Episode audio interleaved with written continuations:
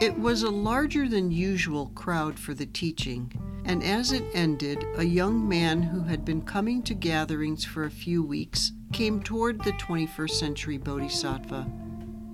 Awkward as he approached, there was an underlying directness to him of which she took note. After exchanging pleasantries, he shared his concerns. I've been attending your teachings for a while now, and have to say most of what I hear resonates with me and is useful in some of the things in my life right now. But something is missing. There's this nagging question What do I want? What do I truly want that I struggle with? The truth is, it's slippery. There are things and even some people I have in my life right now that no longer satisfy me. In fact, they often annoy and seem to confine me. And even when I think about changing them, there's nothing I can visualize pursuing that wouldn't be more trouble or effort than it could be worth.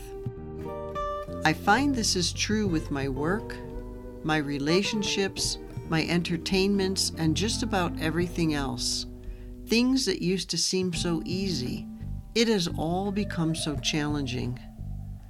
I listened carefully to your teaching on impermanence and emptiness last week and thought for a while that a grasp of that might be helpful in finding an answer, but I couldn't get past wondering how anything that's empty could possibly be satisfying. Not only can't I get my arms around this, more and more there's a desperate sense I really need to figure it out in order to pull myself together. How can I know what I truly want when it's all changing at every moment, including my flip flopping mind, the basis of my entire experience? He looked at the Bodhisattva with a wry smile. Do you have any advice for me? After a few moments, she began to speak. You bring to mind the 5th century monk Bodhidharma, who, when asked the question, Who are you? which I believe is akin to, What do I want? answered, I don't know. This was his answer to that question repeatedly wherever he went. It's interesting because when you truly and I say truly, meaning only after honest investigation, don't know who you are, or as you say, know what you want, you can experience a wonderful, disentangling state of desirelessness, a state of being so free that many people actually become uncomfortable, even frightened about approaching it.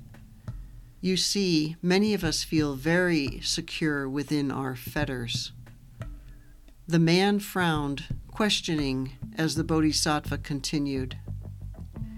There are some progressive steps in the process which I believe get us closer to a clear understanding of what we really want, which for most of us is simply to be satisfied, to experience the mind that arises through increasingly consistent well being.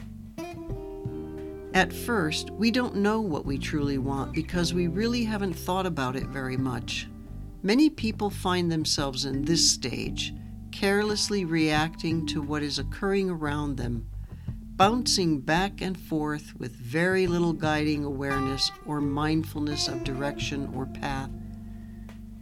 Then, as we do begin to think about it, our thoughts emerge outward from a seeking to be satisfied sense of self with our habitual thinking filled with, I want this, or I want that, or I want the other one, etc. Desires erupt an unending array, actually. What we want and perceive we need is always swirling. And then there's what we don't want. Remember, Aversion is also a desire. But some practitioners eventually get beyond that. As they really think about their intentions from a vaster perspective, they come to the understanding that, well, no, I don't really want this or that. I might be satisfied with it for a while, and I wouldn't turn my nose up at it, but I don't think it's really what I want, nor is it anything I need. And why is this? two reasons. First, we may find in some ways we already have access to the same essence we perceive our wants would bring. In other words, it's been there. We've had it all along. Second, we begin to doubt the for me benefits of what we want because we're no longer sure of what or who we are. And many of us, most of us in fact, never take the time to truly understand what we need to learn in order to know ourselves. She looked toward the man and spoke softly. A knife can't cut itself. Fire doesn't burn itself, and light can't illuminate itself. Without making the effort to peer behind our own curtain into the backstage of our mind, we can only be a mystery to ourselves. This resonated for a few moments, and then the man asked, This aspect of my mind that is mystery, how do I get to know it? The Bodhisattva answered, Careful investigation, honest introspection, and meditation lead us there, and not rejecting but embracing this I don't know when felt from the depths, whispered deeply in the mind, is the same thing as I love, I don't try to force or control. It brings a spacious and increasingly fearless humility.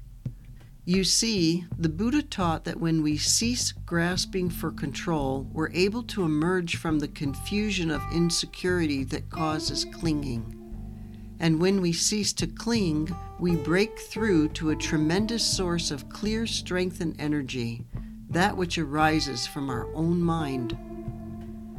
It's the nectar of awakening now flowing through all we are. We've habitually been blocking it, wasting energy in many forms of continuous self defense. The moment we stop doing that, it's all there for us, brilliant and empowering. And who we've thought we are and what we thought we want becomes completely meaningless, nothing more than tired labels and concepts of control, the fodder of long held stubborn limitations. This is what's meant by the Dharma slogan the more we surrender, the more we have. Feeling stirrings of understanding, the man looked down at the Bodhisattva's folded hands, hesitated for a moment, and said, I believe I hear what you're saying, and it sounds wonderful, but but I don't think I have the courage to give my desire for control away. The Bodhisattva smiled. Of course you don't. Not yet. From our ordinary vantage point, very few do. But please consider that need for control to be nothing more than a blockage to the richness of your mind, a dead end. Grow tired and bored of it. Allow it to cease. The Buddha's great teachings on impermanence speak to this.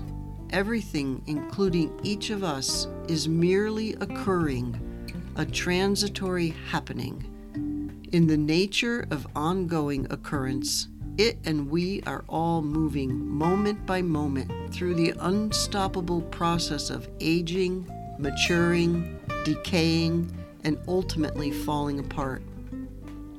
This perspective into the workings of compositional arisings, of which everything is an aspect, is foundational in Buddhist thought and practice. I believe your spending some time with it will be of assistance to you. The fact that everything is in flux, always changing, coming together, and falling apart, this is your helper. It reveals that you don't have to try to let go because there's really nothing so enduring that it can be held on to. This is the natural process. See it. You don't have to become anyone new, do anything dramatically different, or go to a foreign country or culture to see it. It is in play everywhere you are. The dance of the forces of dependent origination and impermanence it is the ongoing reality in which you, nature, and everything else are interdependently encompassed. You merely have to know it. When you attain this view from the inside, not as a spectator, but as a participant, everything changes. You suddenly find you have strength, an enormous torrent of energy, astoundingly deep and powerful. It is an energy of love and kindness, compassion and equanimity, great patience, generosity, and moral certitude. It's not one day found and hooked into, but was always there, resident in your mind, just waiting to be uncovered and experienced. It blossoms along with a deep sense of confidence and understanding. You'll intuitively trust it, and it will always be there for you. There's nothing magical about this. It will not immediately remove all your conflicts by erasing troublesome situations, but will guide and empower you to resolve them in the most virtuous and healthy of ways.